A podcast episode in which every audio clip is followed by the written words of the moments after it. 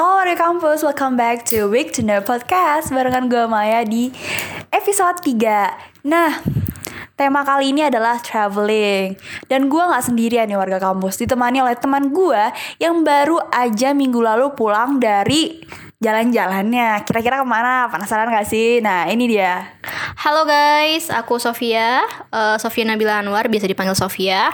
Aku masih semester 4. Nah, kemarin itu aku udah ngerencanain nih, aku punya wishlist yang terbesar dalam diri kalau aku pengennya ke luar negeri. Nah, luar negerinya itu aku milihnya apa? Vietnam. Jadi aku ke Vietnam itu selama 10 hari 9 malam. Dan start dimulai dari Hanoi, ibu kotanya Vietnam. Kenapa sih Hanoi? Padahal orang Indonesia tuh banyak banget cuma berakhir sampai Ho Chi Minh di, di Vietnam Selatan. Karena aku juga pengen ngerasain namanya winter. Karena dari Januari dari Desember Januari Februari itu lagi musim-musimnya dingin. Dan ini first time aku solo backpacker dan uh, dari perjalanan ke Hanoi itu dari Jakarta itu selama 5 jam. Transit selama 2 jam di Malaysia. Dan gak lupa juga sebelum sebelum aku berangkat nih aku udah pasang dan ketik schedule dan itinerary ke mana aja aku mau datang. Jadi aku nggak bakal kayak get lost gitu loh. Karena nggak baik juga buat cewek sendirian keluar dan nggak ada nggak ada waktu nggak ada rencana.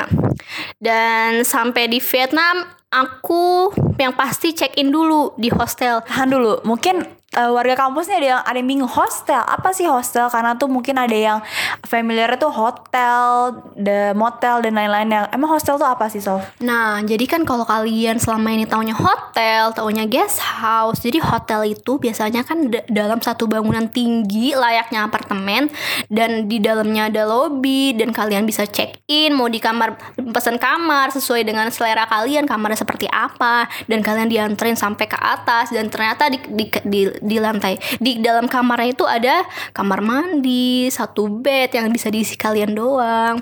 Dan kalaupun guest house juga sama, yang di, biasanya nggak berbentuk dalam bangunan tinggi, bisa juga dalam rumah.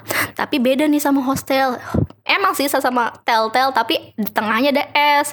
Nah kalau di hostel ini, uh, sam uh, di hostel ini tuh dalamnya tuh ada beberapa kamar, eh beberapa beberapa uh, tempat tidur, tapi dalam satu kamar dan tempat tidurnya tuh nggak cuma kalian doang yang ngisi, tapi bisa sampai 8 orang, 12 orang dan bentuknya kayak gimana sih? Bisa dalam satu-satu bed, dijajar-jajar. Tapi biasanya buat menghemat tempat, biasanya pemilik hostel itu be, uh, beli namanya bang bed. Bang bednya itu bisa ada 6 atau ada 4 dan berarti kalau 6 kan 6 kali 2 12 orang atas bawah gitu loh gak gitu loh sahabat kampus jadinya.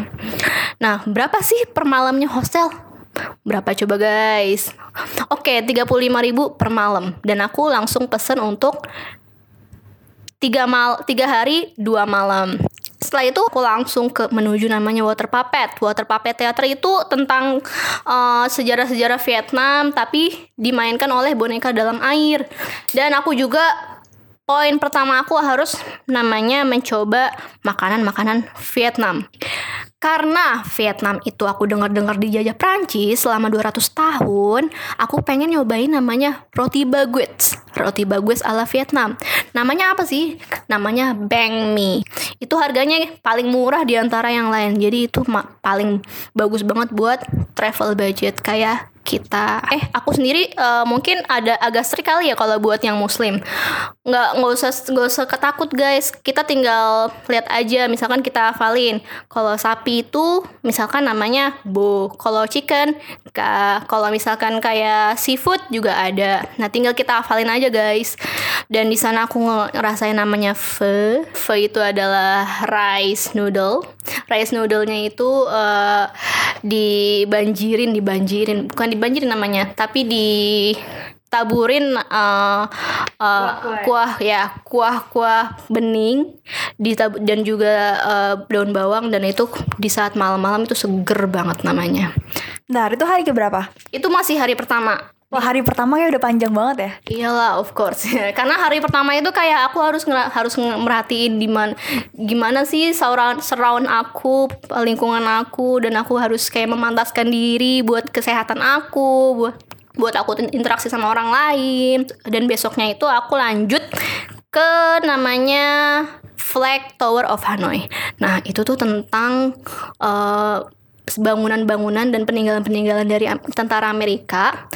Bukan bangunan, tapi uh, kayak alat-alat senjata peninggalan Amerika yang diambil oleh tentara Vietnam. Nah, di situ tuh kita bakal tahu ada ada penjelasannya di tulisannya.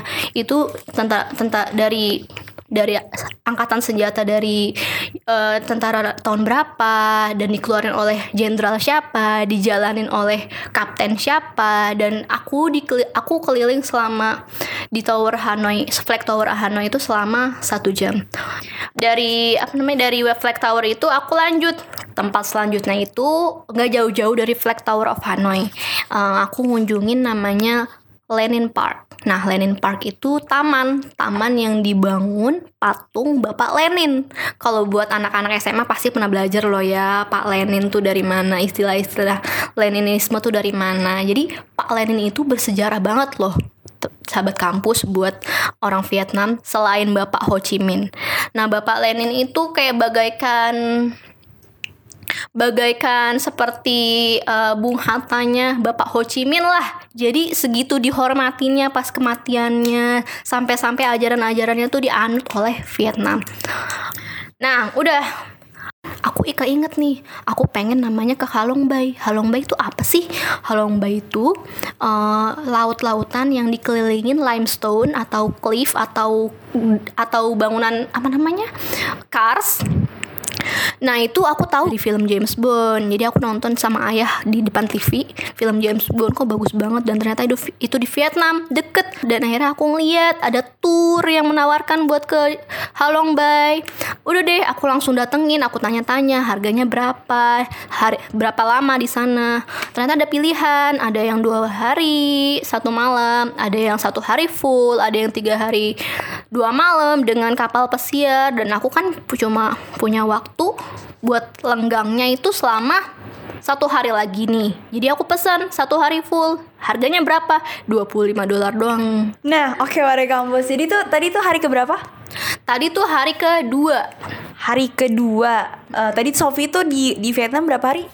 Uh, di Vietnam 10 hari 9 malam, tapi di Hanoi 3 hari 2 malam. Jadi aku spend satu hari tuh buat ke Halong itu. Jadi Oh, jadi tuh perjalanan dari Hanoi ke Halong Bay itu lama ya?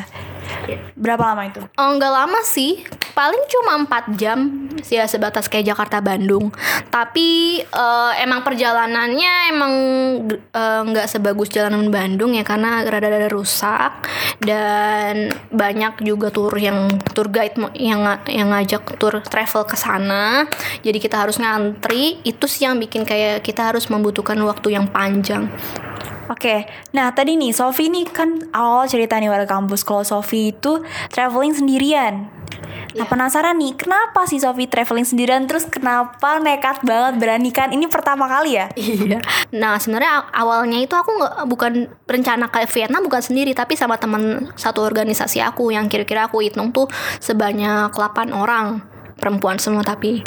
Dan ujung-ujungnya pas tiga bulan sebelumnya aku pastiin mereka pada berbagai macam alasan. Ada yang mau ngurusin skripsi ada yang ada yang tiba-tiba ada acara. Ya itulah nggak apa-apa lah. Oke nggak apa-apa. Yang penting aku tetap mencap tetap untuk menggapai no, wishlist aku buat traveling. Not aku keluar sendirian. Dan aku izin papa my dad say go find yourself out there. Yaudah aku langsung pesen tiket dari tiga bulan sebelumnya. Oh ya guys kalau kalian mau travel nggak bagus ya kalau mesen pesawat tuh dari sebulan sebelumnya.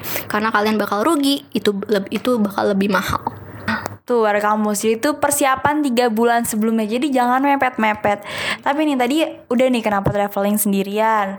Nah sekarang punya pertanyaan nih. Kenapa Vietnam dan kenapa backpack? Tapi kalau backpack pasti udah tahu ya backpackian Alasannya kenapa? Tapi nih kenapa Vietnam? Vietnam. Itu tadi alasannya gara-gara film James James Bond. oh, selain gara-gara film sih semuanya. jadi ada film James Bond yang menawarkan Halong Bay dan satu lagi ada film Kong Kong Skull Island itu kayak film remake-nya King Kong yang tahun 2005 dan dibikin lagi di awal 2017.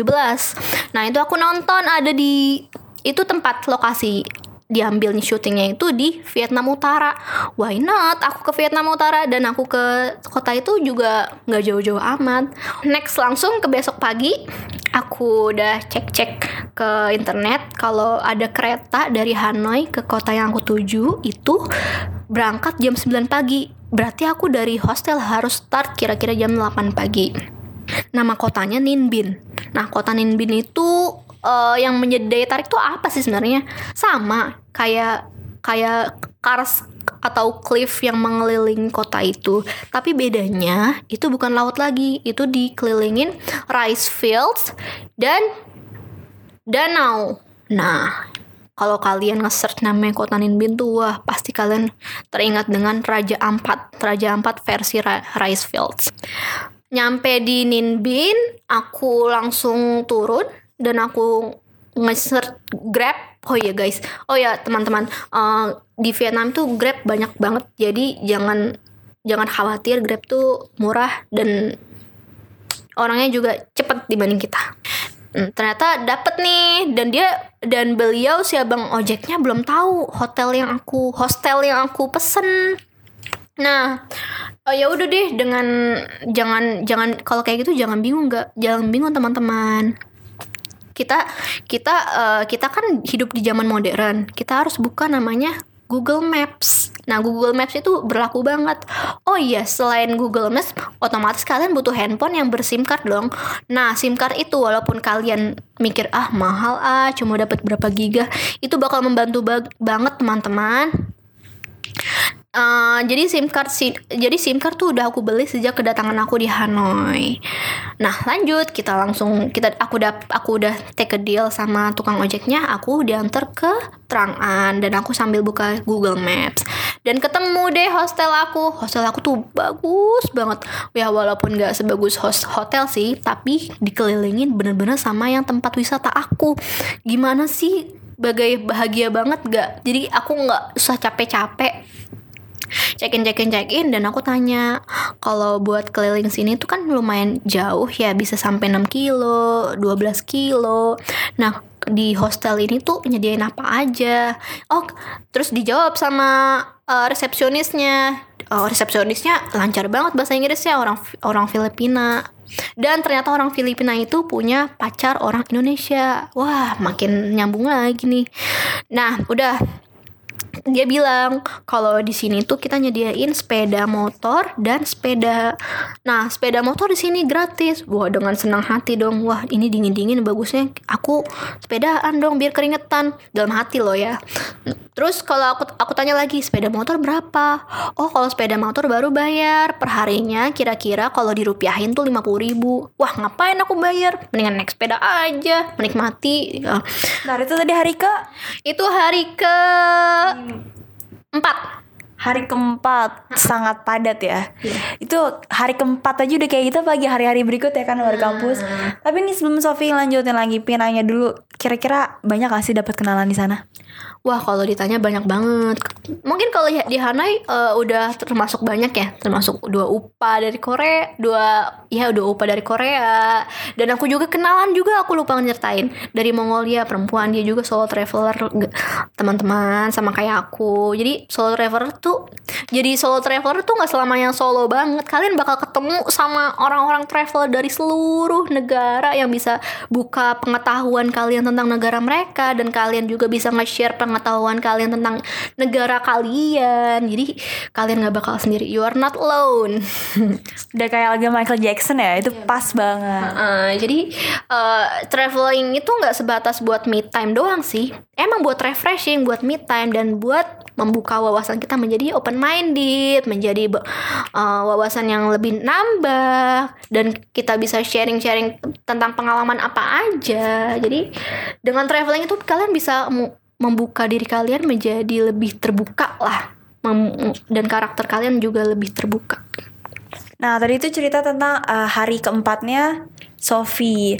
Oke okay, uh, eh, soal budget nih Sofi. Ini kayak satu-satu hal yang kayak apa ya sangat berguna loh untuk warga kampus kalau misalnya warga kampus mau jalan-jalan.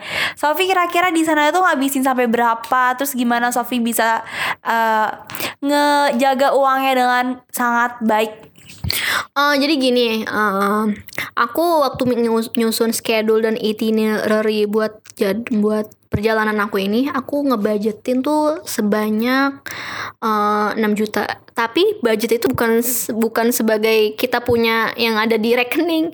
Yang di rekening harus lebih dari budget itu loh. Jadi aku ngebudgetin selama eh, sebanyak 6 juta. 6 juta itu udah include namanya pesawat. Jadi pesawat itu sebanyak 2 juta dan 4 juta itu benar-benar buat hidup di sana. Nah, udah aku tentuin budget dan ternyata bener teman-teman habisnya 4 juta selama 10 hari 9 malam. Nah, tapi akhirnya habisnya 4 juta juga ya, Saf. Itu cukup murah loh welcome bus karena 10 hari di negeri orang 4 juta. Apalagi kalau kalau misalnya malah kalau kita di Papua bakal lebih mahal ya gak sih? Iya, heeh, karena dari pulau satu ke pulau lainnya itu membutuhkan biaya sejang sedangkan Vietnam itu kan eh, secara garis besar cuma satu satu pulau yang dikeliling pulau kecil dan pulau kecilnya juga eh, kadang ya useless juga sih. Orang eh, dalam satu pulau yang besar itu udah banyak terdapat tempat wisata yang kita harus datengin gitu Nah, menurut Sofi nih, turis-turis yang kira-kira lebih friendly dan enak diajak main dan ngobrol tuh dari mana sih? Dan mungkin turis yang kurang nggak enak gitu dari mana? Aku ketemu banyak orang dari Polandia, dari Australia, dari Amerika, dari Israel, Korea, Mongolia, dan orang Vietnamnya sendiri. Nah, sepanjang ini sih aku karena eh, ngobrol banyaknya, banyak ketemu sama orang Australia, aku lebih ngerasa klub sama mereka. Karena kenapa? Di saat ketemu orang Australia, di saat aku lagi mau rasanya mau pingsan, kejadian kejadian aku kedinginan di tempat yang tidak ada orang, tidak ada bangunan dan gak ada kehidupan lah. Jalan cuma setapak dan aku dibantu sama dua orang Australia, pasangan dari Australia dari Perth. Mereka membantu aku, nawarin aku buat pulang ke hostel, buat ninggalin sepeda aku. Dan ternyata aku udah anget, jadi nggak jadi.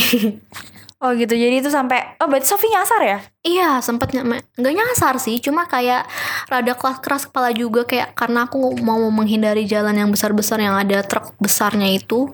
Tapi ujung-ujungnya malah ke tempat yang nggak ada orang, nggak ada orang dan melawan arah angin.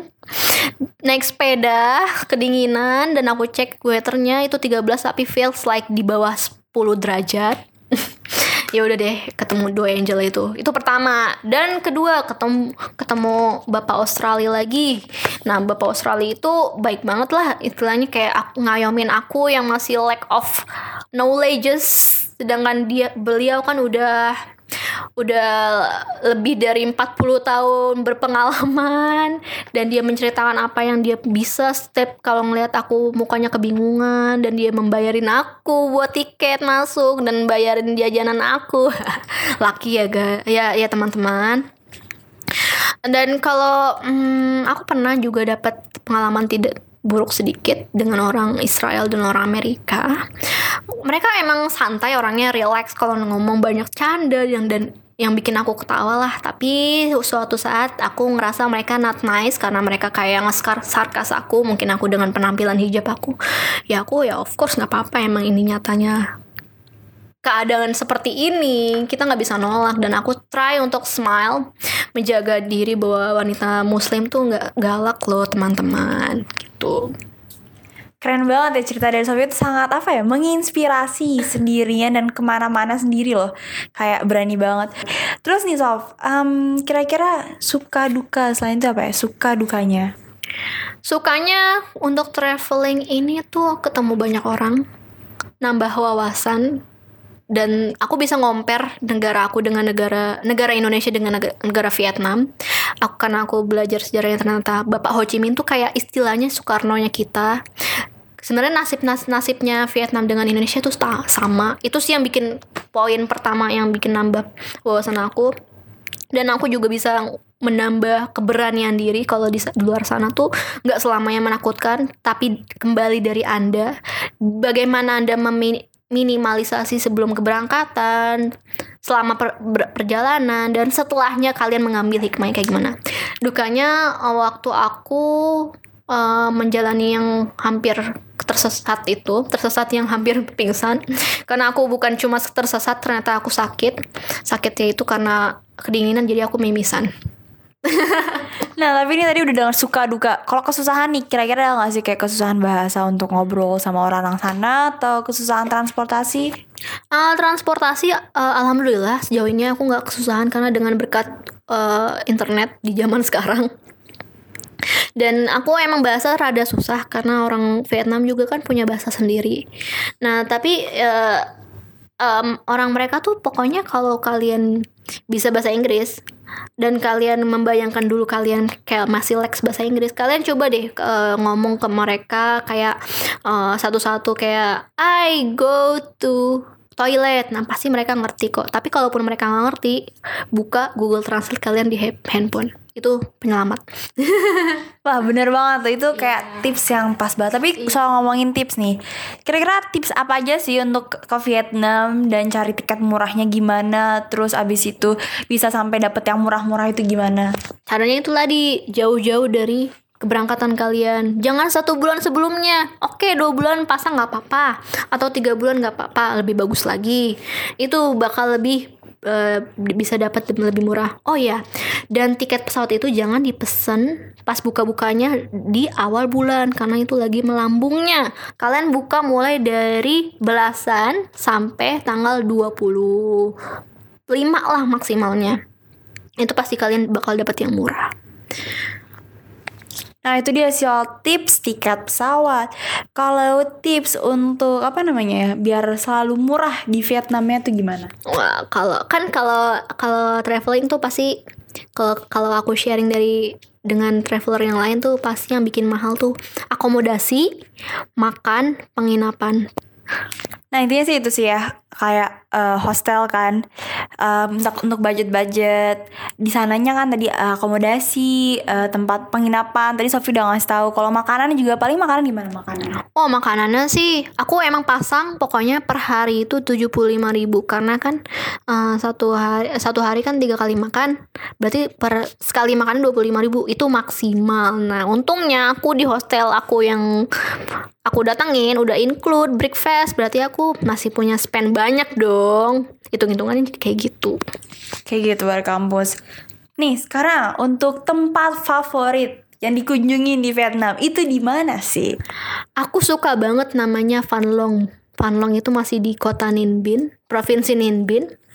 Itu tuh tempat fa- eh, nature reservoirs, jadi kayak tempat yang dibuka oleh pemerintah. Tapi itu bukan air, bukan air, bu- bukan air, bukan air laut. Itu air tawar, terus dibuka, terus disekelilingin sawah-sawah yang masih mau jadi, terus dikelilingin sama namanya pegunungan-pegunungan kars. Itu aku suka banget sih. Dan orang-orangnya termasuk kayak jujur di sana. Dan untuk traveler-traveler yang mau ke Vietnam ataupun mau ke negara lain, nah, khususnya perempuan, jangan takut ya, karena zaman sekarang tuh bukan zaman tahun 1960-an lagi yang nggak ada handphone, yang cuma cuma ada apa sih namanya? Kayak cuma ada paling kalau maps harus maps yang Iya, kertas dan lain-lainnya itu terus kalau ngomong susah nggak bisa pakai Google Translate ya kan? Iya, make make kertas. Kalau kita kan udah canggih lah. Bisa udah kita udah bisa nge-search sejak lama, kita bisa baca-baca do and don'ts yang kita harus lakukan selama di negara tujuan tuh bagaimana. Terus kita eh, pokoknya persiapan diri lah harus kuat dan mental. Nah itu dia warga kampus cerita Sofi backpackeran pertamanya di Vietnam sendirian lagi. Nah itu dia eh, cerita untuk Wait to Know podcast minggu ini. Jangan lupa dengerin Week to Know podcast hari Sabtu dan Minggu dari jam 1 Nah oke warga kampus sampai jumpa minggu depan lagi. Dan terima kasih Sofi atas waktunya. Sama-sama. Semoga warga kampus yang pingin traveling ke luar negeri ataupun dalam negeri bisa diwujudkan dan selalu hati-hati.